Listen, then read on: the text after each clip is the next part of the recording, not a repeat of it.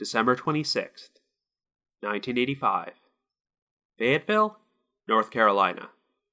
28 year old nurse Debbie Wolfe leaves her shift at the hospital but does not show up for work the following morning. When Debbie's mother checks her cabin, she discovers that Debbie is missing.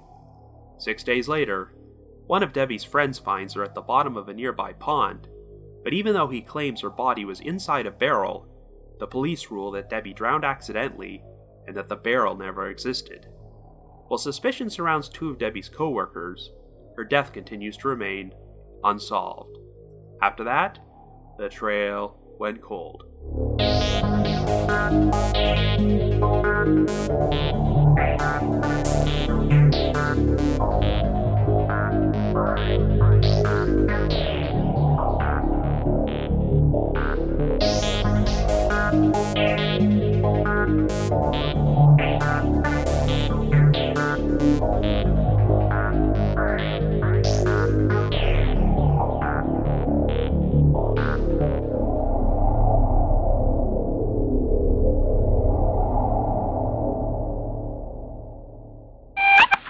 Hey, Deb, missed you here at work today. Uh, just wondering how you're doing. Uh, if you're able to give me a call up here at the ward, I'm at 822-7007, or I'll give you a call at home tonight. Uh, you've been out a lot of days. Made me worry when you missed another one. Just want to make sure you're okay. Bye.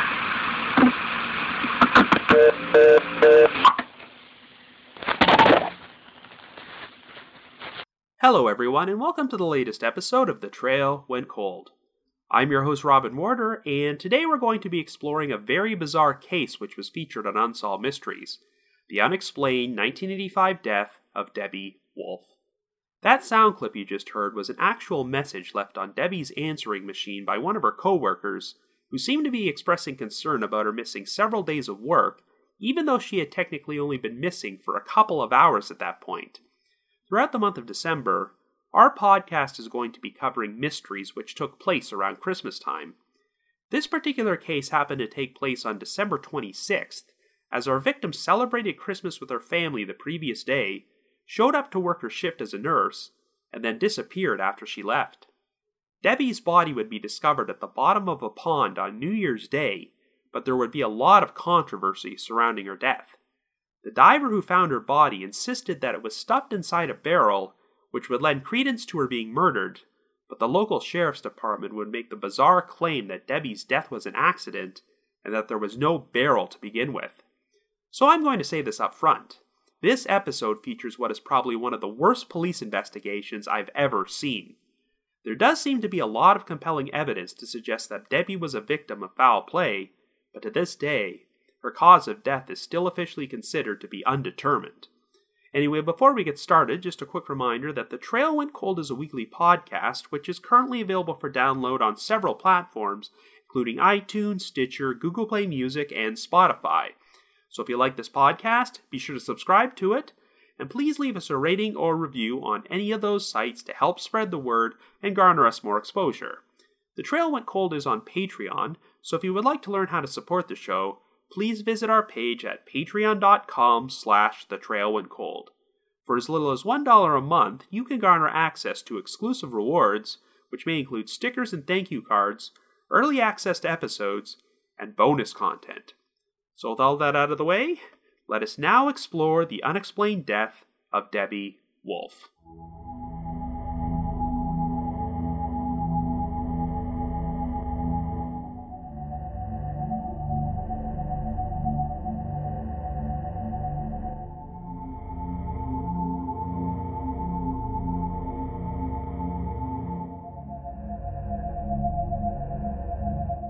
Our story begins in Fayetteville, North Carolina in 1985.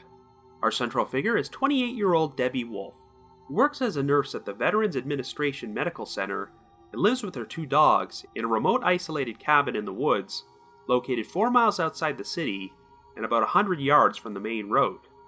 Debbie currently has a boyfriend. While they do not live together yet, they have recently had discussions about taking their relationship to the next level. She is also very close to her mother, Jenny Edwards, and has three brothers, though her oldest sibling died three years earlier at the age of 27. Debbie enjoyed spending Christmas Day with her family, and as a joke, decided to give her mother male and female adult novelty dolls as a gift, while Jenny gave her a stuffed unicorn. On December 26th, Debbie showed up to work her shift at the hospital and left at 4 p.m., but unfortunately, this would turn out to be the last time she was confirmed to be alive. The following morning, Debbie failed to show up for her shift at 8 a.m. and did not call in, which was very uncharacteristic of her. When the hospital tried to phone Debbie at her cabin, there was no answer. Later that day, when Jenny learned that Debbie didn't show up for work, she decided to travel to the cabin to check on her alongside Debbie's stepfather, John Edwards, and a family friend named Kevin Gorton. When they arrived, they saw that Debbie's car was still outside, but it was parked in a completely different spot than she normally parked in. The driver's seat in the car was pushed all the way back, which was not the position Debbie placed it whenever she drove the vehicle. Even though Debbie was a very neat and tidy person, empty beer cans were scattered outside the cabin, and they were for a brand she wasn't known to drink. And while Debbie always took good care of her dogs, it was apparent that they had not been fed in a while. When Jenny, John, and Kevin walked inside the cabin, they were surprised to discover Debbie's nursing uniform lying on the floor in the kitchen, which was also very uncharacteristic of her. In addition, Debbie's purse was shoved under her bed, which was not the place she ordinarily kept it. However, the strangest oddity was a message on Debbie's answering machine, which had been left by one of the male volunteers who worked at her hospital. You heard the audio for it during the intro, but during the message, the caller expressed concern about Debbie not being at work that day and wanted to make sure she was okay, so he asked her to call him. The part which raised a few eyebrows was when he said, quote, You've been out a lot of days, you made me worried when you missed another one. This seemed to imply that Debbie had missed several days of work, but by this point, she had only been missing a couple of hours. Jenny contacted the Cumberland County Sheriff's Department, but was told that Debbie had to be missing for at least 72 hours before they could file a report. In spite of this, it would be five days before they finally launched a search effort for Debbie, as they checked all over her property, but there was no trace of Debbie or any evidence to suggest what had happened to her. A small pond was located 50 feet from the cabin, and the water was about five and a half feet deep, so Jenny asked the police if they were going to search it. By that point, they told her it was too late in the day to do so, but would let her know the following day. Jenny then asked if it was okay if she had her own divers search the pond, and the police said it was fine. So on New Year's Day of 1986, Kevin Gorton and another friend of the family named Gordon Childress showed up at the pond. Both men had experience performing search and rescue work, and Gordon Childress was a scuba diver who also happened to be an Army paratrooper at Fort Bragg. Gordon dove underwater, and within two minutes, he surfaced and told Kevin he had found two sets of footprints and some drag marks in the thick mud at the bottom of the pond. Gordon immediately went back underwater, and about 30 feet from the shore, he bumped into what appeared to be a human foot.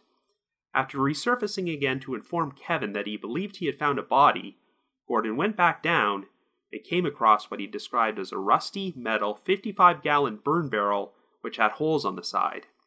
It was apparent that a body was inside the barrel, so the Cumberland County Sheriff's Department were contacted. When they arrived at the scene, the body was removed from the pond and conclusively identified as Debbie Wolfe. Surprisingly, Debbie's body was not bloated or waterlogged and in such unexpectedly good condition that they were able to give her an open casket funeral.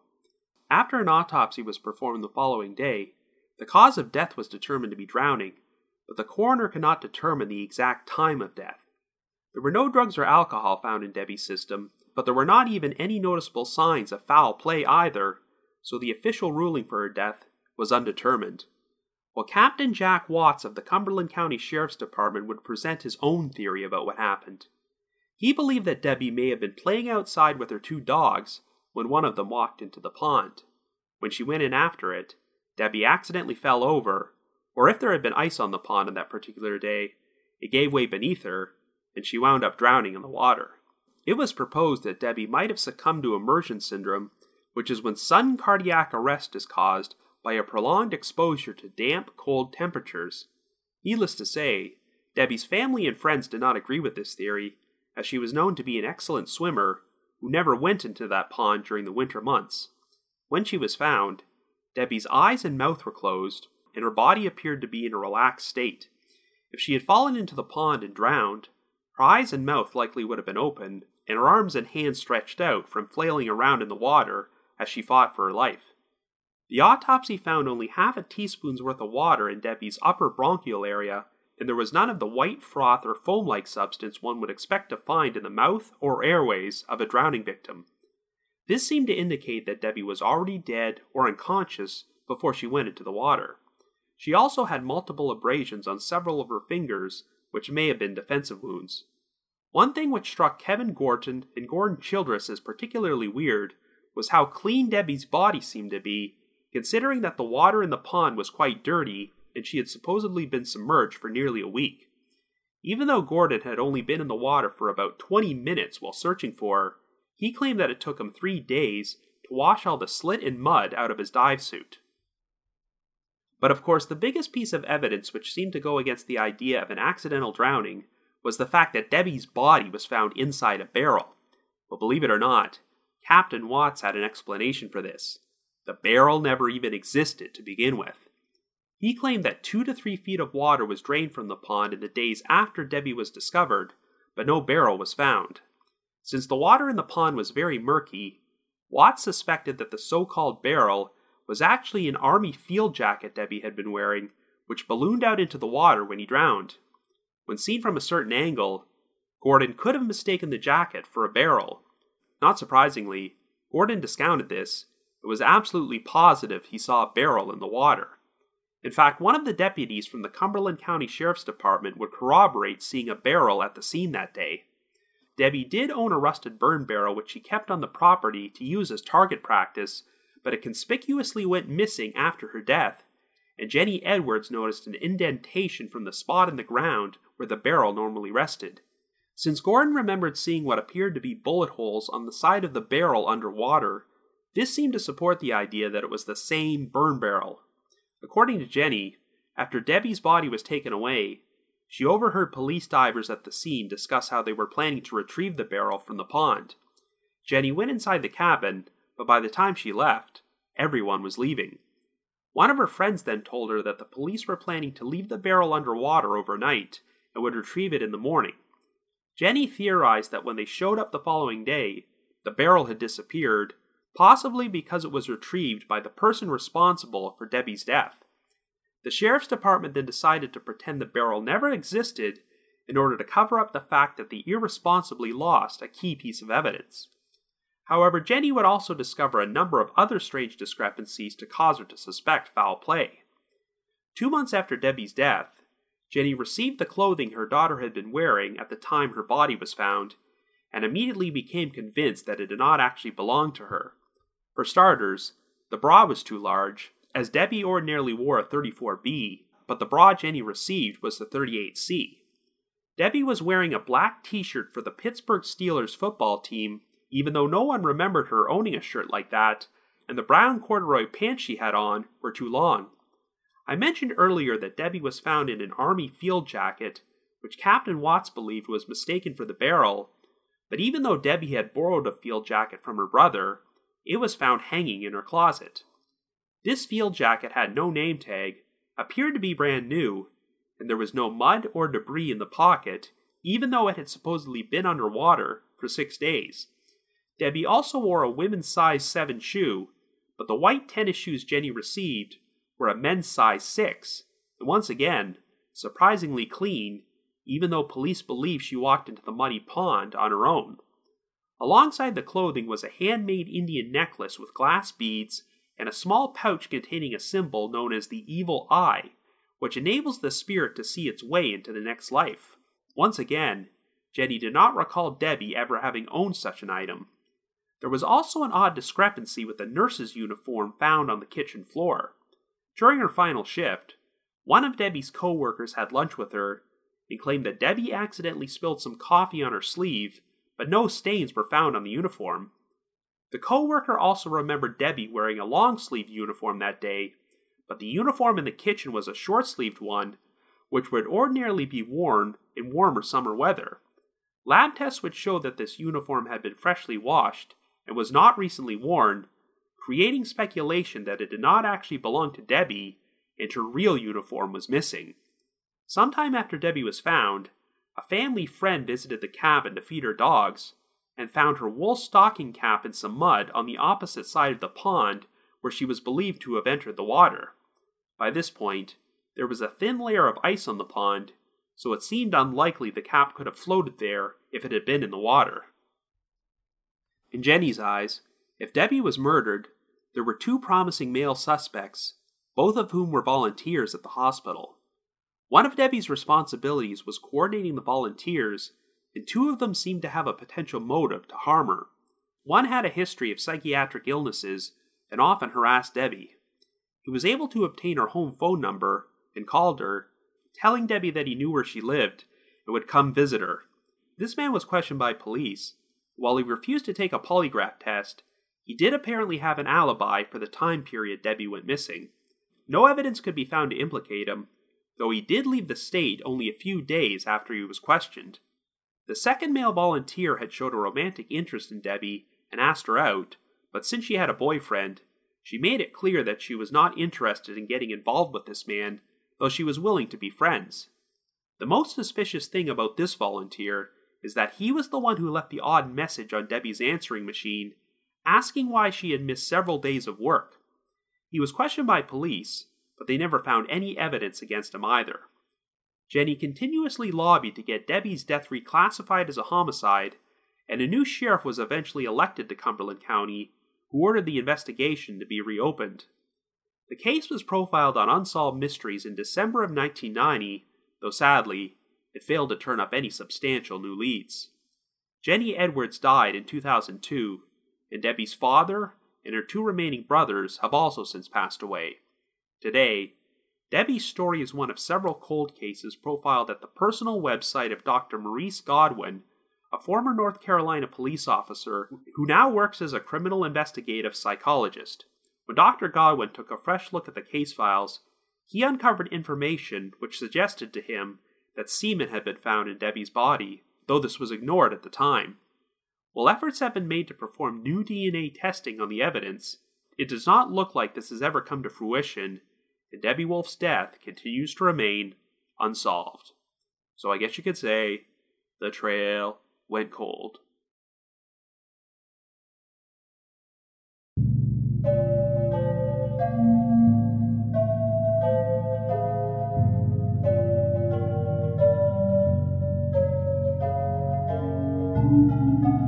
Now, it's no secret that I've covered my fair share of cold cases on the podcast where law enforcement completely botched the investigation, but this is a whole other level because it pretty much insults the intelligence of the victim's loved ones. In other cases where the police unjustly labeled someone's death as suicide or an accident, I could at least try to look at the situation from their perspective and figure out how they might have reached their conclusion. But here, their actions defy all logic. We have multiple witnesses, one of whom was even a deputy with the Cumberland County Sheriff's Department, who were absolutely certain that they saw a barrel at the bottom of the pond Yet when the barrel seemed to go missing, the department suddenly decided to pretend the barrel never existed in the first place. That doesn't necessarily mean they orchestrated a cover up to protect Debbie's killer. They may have only done this because they realized they made a tremendous error in judgment by deciding to leave the barrel at the bottom of the pond to retrieve the following day, so they wanted to avoid admitting that they screwed up in a huge way. If the perpetrator learned that Debbie's body had been found, they might have decided to return to the property that night, and when they discovered the barrel was still there, they got rid of it. While allowing this to happen was a colossal mistake on the part of the police, it's still less egregious than trying to pretend there was no barrel. Captain Watts's explanation that Gordon Childress saw Debbie's field jacket ballooned up in the water and mistook it for a barrel makes no sense, as they were not even remotely similar. I'm willing to acknowledge that the water was murky and visibility was not good down there, but it's just too much of a coincidence that Gordon specifically mentioned seeing holes in the barrel, and a burn barrel on Debbie's property containing bullet holes went missing without explanation.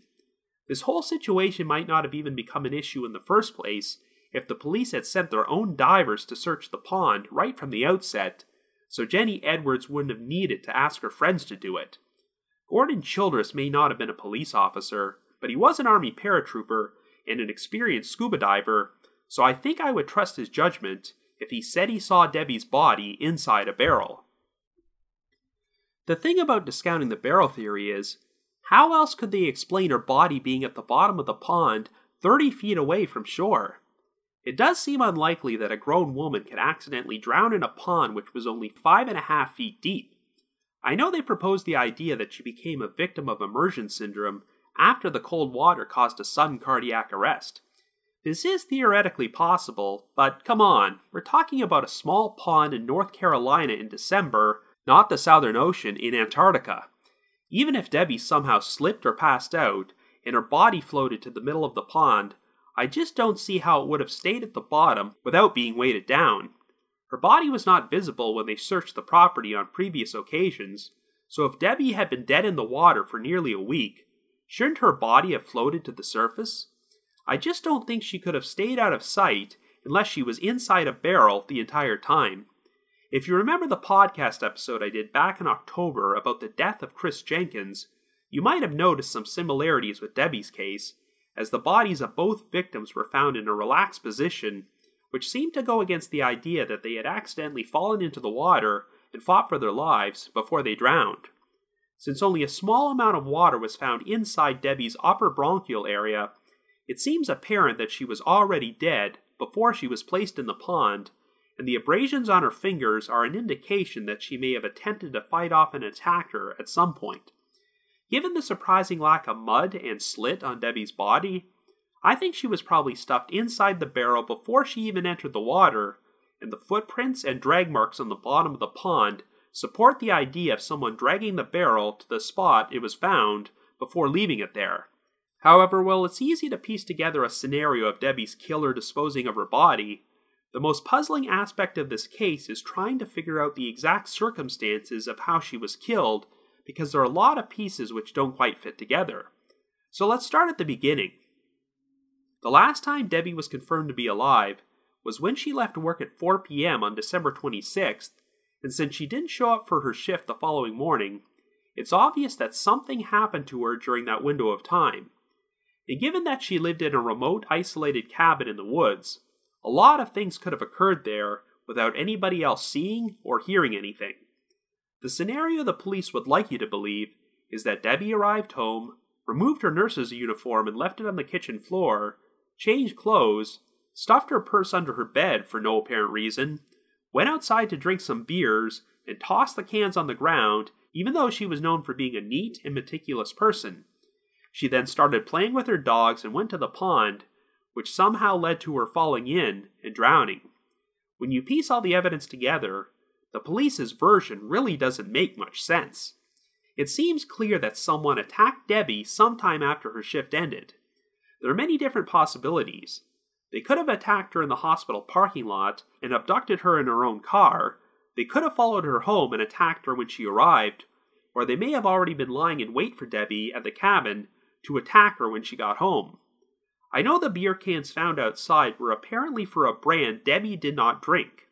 If true, it seems unlikely the beer came from her refrigerator, so someone else brought it there. Perhaps Debbie's killer was drinking it while waiting for her to come home, or maybe they paid her a visit and brought the beer because they were under the mistaken impression that Debbie would want to hang out, but things escalated into violence. Given that Debbie's car was parked in a different spot than usual, and the driver's seat was pushed back, it's easy to assume that someone bigger than Debbie was driving the vehicle perhaps to abduct her from the scene. Since the coroner was unable to determine Debbie's exact time of death, it's still uncertain at which point she was actually killed during the six day period she was missing. When Jenny first arrived at the cabin to check on Debbie on December 27th, it's possible that Debbie was already inside the barrel at the bottom of the pond at that point, but she may have also still been alive and was being held captive at another location. Now, one crucial detail which has never been made completely clear is whether there were any signs that Debbie was sexually assaulted. I know that Dr. Maurice Godwin looked through the case file and found information which seemed to indicate that semen was found inside Debbie's body. But since the sheriff's department wrote off her death as an accident, I'm sure this wasn't explored further at the time. I know efforts have been made to perform DNA testing on this evidence, though it doesn't look like this has ever gone anywhere. If the perpetrator was someone who knew Debbie and had an interest in her, then sexual assault may have been the primary motive for the crime. However, I do not write off the possibility that Debbie could have been abducted before she even made it home and was killed in another location, and the perpetrator subsequently drove her car to the cabin with Debbie's body inside. They staged the scene to make it look like Debbie had arrived home before stuffing her body in the nearby burn barrel and dragging it to the bottom of the pond. One of the most curious details of the scene inside the cabin was the nurse's uniform in the kitchen, which may not have even belonged to Debbie. As you recall, one of her coworkers claimed that Debbie spilled coffee on her sleeve during her final shift, but no stains were found on that particular uniform.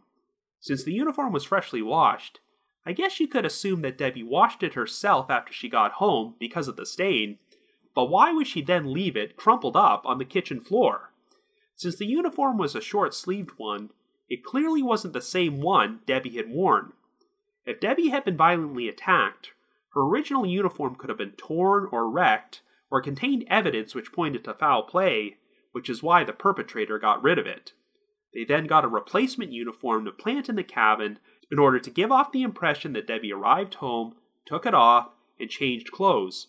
Now, as we're going to discuss in a little while, the two most promising suspects in Debbie's death were volunteers at her hospital, and I think that's a crucial detail.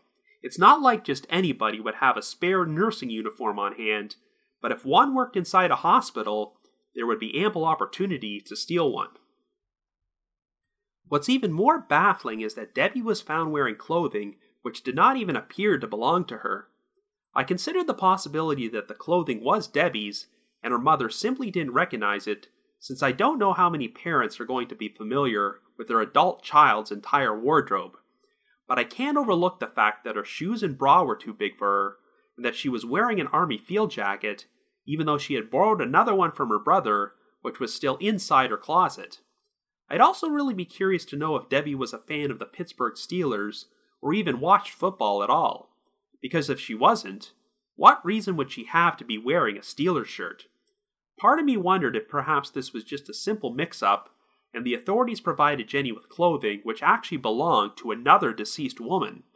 But I get the impression that Jenny and several other witnesses were present when Debbie's body was removed from the pond and would have noticed if she had on completely different clothing at that time.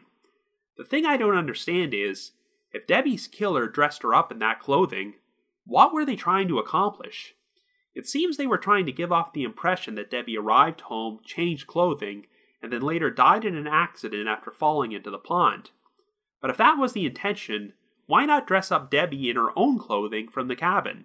And most importantly, if they wanted to make everyone believe that Debbie's death was an accidental drowning, why would they place her body inside a barrel? That type of thing just cannot be written off as an accident, and it sounds like the killer got incredibly lucky that the sheriff's department decided to take the attitude that there was no barrel to begin with. While I lean towards the police doing this merely to cover up their own incompetence rather than cover for the killer, sometimes I do wonder if it's the opposite. If, for whatever reason, someone from the sheriff's department wanted to protect the killer, they could have intentionally left the barrel at the bottom of the pond under the pretense of coming back to collect it the following day, which would have given the perpetrator ample time to sneak back onto the property and retrieve the barrel that night. Without that piece of evidence, it would be easier to push forward the cover story that Debbie drowned accidentally. Since we know very little about the backgrounds of the potential suspects, I have no idea why the sheriff's department would want to cover up a murder for them, but stranger things have happened. One thing which is particularly frustrating to me is that if the police had treated Debbie's death as a homicide right from the outset, that clothing could have potentially been a useful piece of evidence for tracking down the perpetrator and building a case against them. For instance, it's reasonable to assume that the killer was a male, and if the bra Debbie was wearing did not actually belong to her, where did the killer get it? If he wasn't living with a female at the time, then the killer would have either had to steal it or purchase it from somewhere so the authorities could have conceivably put out a public notice about Debbie's items of clothing, asking anyone to come forward if they recently had clothing like that stolen from them or remembered seeing any suspicious men purchasing it. There's also that handmade Indian necklace which had glass beads and a pouch with the evil eye symbol. Jenny did not recall Debbie ever owning such an item, but it's pretty distinctive. It could have potentially been traced back to the killer if they looked into that lead. So now we have to talk about who the killer might have been. One curious thing about this story is that even though Debbie had a boyfriend at the time, there's very little information out there about him, only that his name was Steve McDonald and that he was a former agent with the Army's Criminal Investigation Division. He also confirmed that he did not give the Army field jacket Debbie was wearing to her and had never seen it before. While the two of them had discussed taking their relationship to the next level shortly before Debbie was killed, I see no indication that Steve was ever considered a suspect. But I could see how the relationship might have motivated someone else to murder Debbie. Her family believed that the two potential suspects who should have been explored were volunteers from her hospital, but neither of these men have ever been publicly named, and very little is known about them, aside from the fact that they both had an interest in Debbie. One of them exhibited creepy, stalkerish behavior, phoning Debbie up at home and telling her he knew where she lived and would come see her. He also left the state a very short time after he was questioned, and really seems like a promising suspect on the surface, but in his defense, he did seem to have an alibi. I guess my issue with that is that we don't know the exact time Debbie was killed, and she was technically missing for six days, so I'm not sure how much an alibi would clear him. But if his whereabouts were completely accounted for, from between when Debbie's shift ended at 4 p.m. on December 26th and when Jenny visited her cabin on December 27th, then that would be a pretty good indication this man probably wasn't involved. The second suspect had a romantic interest in Debbie, but from what I gathered, he was a lot more cordial when she turned him down and didn't display any creepy behavior. But what really diverts suspicion towards him is the message he left on Debbie's answering machine on December 27th where he expressed concern over the fact that Debbie had missed a lot of days of work, even though she had only missed one shift by that point. Now, I did consider the possibility that some of his words may have been taken out of context. Here is what he actually says quote, You missed a lot of days. I'd hate for you to miss another one. End quote. When he said, You've missed a lot of days, what if the caller was referring to shifts Debbie had missed on a previous occasion prior to Christmas, and I'd hate for you to miss another one is referring to the shift she didn't show up for on the 27th. If Debbie had actually missed a lot of days in the past, possibly due to illness or something, then this provides an innocent explanation for the call, which makes this guy sound far less suspicious. But it would all depend on Debbie's attendance record. She was known for being a very reliable employee who almost never missed work, so if she had zero history of missing days prior to the 27th, then this theory is completely irrelevant. So if this coworker was responsible for Debbie's death, it comes across like he's leaving the message in order to fabricate some sort of alibi for himself and come across as an innocent concerned friend who's checking up on Debbie after she has failed to show up for several shifts. If that's the case, he probably figured that no one would actually listen to the message until after Debbie had been missing for days, and because he had feigned concern for her, he would be the last person anyone suspected. But the problem is that Jenny went to the cabin and listened to the message only hours after Debbie went missing, so the context of his phone call didn't make any sense at that point. It does seem like a pretty logical plan, because even if his message wasn't heard for several days, phone records would still verify that the call took place on the morning of the 27th.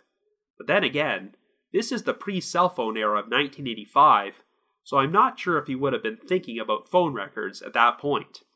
Whatever the case, when the Cumberland County Sheriff's Department interviewed this man, they said there was no evidence to implicate him in Debbie's death, which may be true, but what troubles me about the department's investigation into both of these suspects from the hospital is that they had pretty much already committed themselves to the accidental death story. If they uncovered any evidence which implicated either of these men, then they'd have to admit they were wrong and made a colossal mistake, and I'm not so sure they were willing to do that so I do have to wonder just how thoroughly either of these suspects were investigated. While one of them apparently did have an alibi, I'm not entirely sure if the whereabouts of the man who left the message were accounted for between the evening of December 26th and the morning of the 27th. If I had to make a guess, I'd say that the caller is the most likely suspect and even if he did not exhibit any troubling behavior beforehand, finding out that Debbie had a boyfriend and had no romantic interest in him could have caused him to snap. Since we're not even entirely certain how Debbie died, it's possible that the perpetrator didn't initially plan on killing Debbie, but things escalated into violence when she kept rejecting him. Wherever her murder took place, I have a feeling she was wearing her nurse's uniform at the time, which is why it's never been found. After Debbie was dead, she was dressed in different clothing and had her body placed inside the burn barrel before it was dragged to the center of the pond. Like I mentioned earlier, if the nurse's uniform found in the kitchen did not actually belong to Debbie, then it had to come from somewhere, which is why I think that someone who worked at her hospital stole it from there. If someone would go to that much trouble to stage a scene at the cabin, then I certainly believe they would leave a fake message on her answering machine to cover their tracks. All things considered, this case should have been very solvable, but unfortunately, the nonsense with the barrel ensured that the sheriff's department had no interest in conducting a proper investigation. Sadly, after nearly 33 years, every single person in Debbie's immediate family is dead. This must have been an awful time for Jenny Edwards, as she lost her oldest son three years before Debbie, and Debbie's two other brothers were only 55 when they both died. So there was a lot of tragedy in that family, and it seems like the only person who is still seeking justice for Debbie after all this time might be Dr. Maurice Godwin. At this point, I'm not even sure if Debbie's killer is still alive, but if DNA evidence exists, the past year has shown us on numerous occasions that DNA can link a suspect to a crime, even if they're already deceased. So if you happen to have any information about the unsolved death of Debbie Wolfe, please contact the appropriate authorities. I announced last week that our last episode of the year is scheduled to take place on Wednesday, December 26th, and I'm going to be closing off the year with a special Q&A episode where I will be answering questions you send in about myself or the podcast. We're still taking submissions, so if you would like to send in a question, please email it to me under the subject line Trail Went Cold Q&A to robin.warder at icloud.com. That's robin.warder at icloud.com and the subject line is Trail Went Cold Q&A. Another reminder that The Trail Went Cold is on Patreon, so feel free to visit patreon.com slash The Trail Went Cold to learn how you can support our podcast and become eligible for some pretty neat rewards. We've already released some exclusive bonus episodes for our patrons in tiers 2 and 3, and our most recent bonus episode covers another famous unsolved mysteries case about the death of Kay Hall and the controversial murder conviction of her husband. So to learn more information, feel free to visit our Patreon page. I'd also like to give a shout out to our most recent listeners who have signed up with us on Patreon this week, and they are James S., Cheryl, Ian S., Lauren H., Holly E.B., Laura S., and Derek A. Thank you all so much for your support. Anyway, before we close things out, I'd like to play a promo for a new long form podcast called Don't Talk to Strangers. It's hosted by Nina Innsted of the Already Gone podcast, who, incidentally, released her own episode about the Debbie Wolfe case last year. Anyway, have a listen. From January 1st, 1976, through the end of March, 1977, the Metro Detroit area was the site of nine child murders.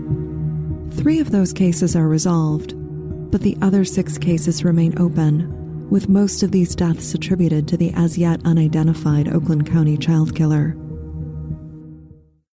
Don't Talk to Strangers is a long form podcast focused on this series of unresolved child murders. Join us as we explore the stories of these young victims, the impact on their families and the community, and what happened to the investigation into these crimes. Subscribe to Don't Talk to Strangers on Apple Podcasts, Stitcher, or your favorite podcatcher.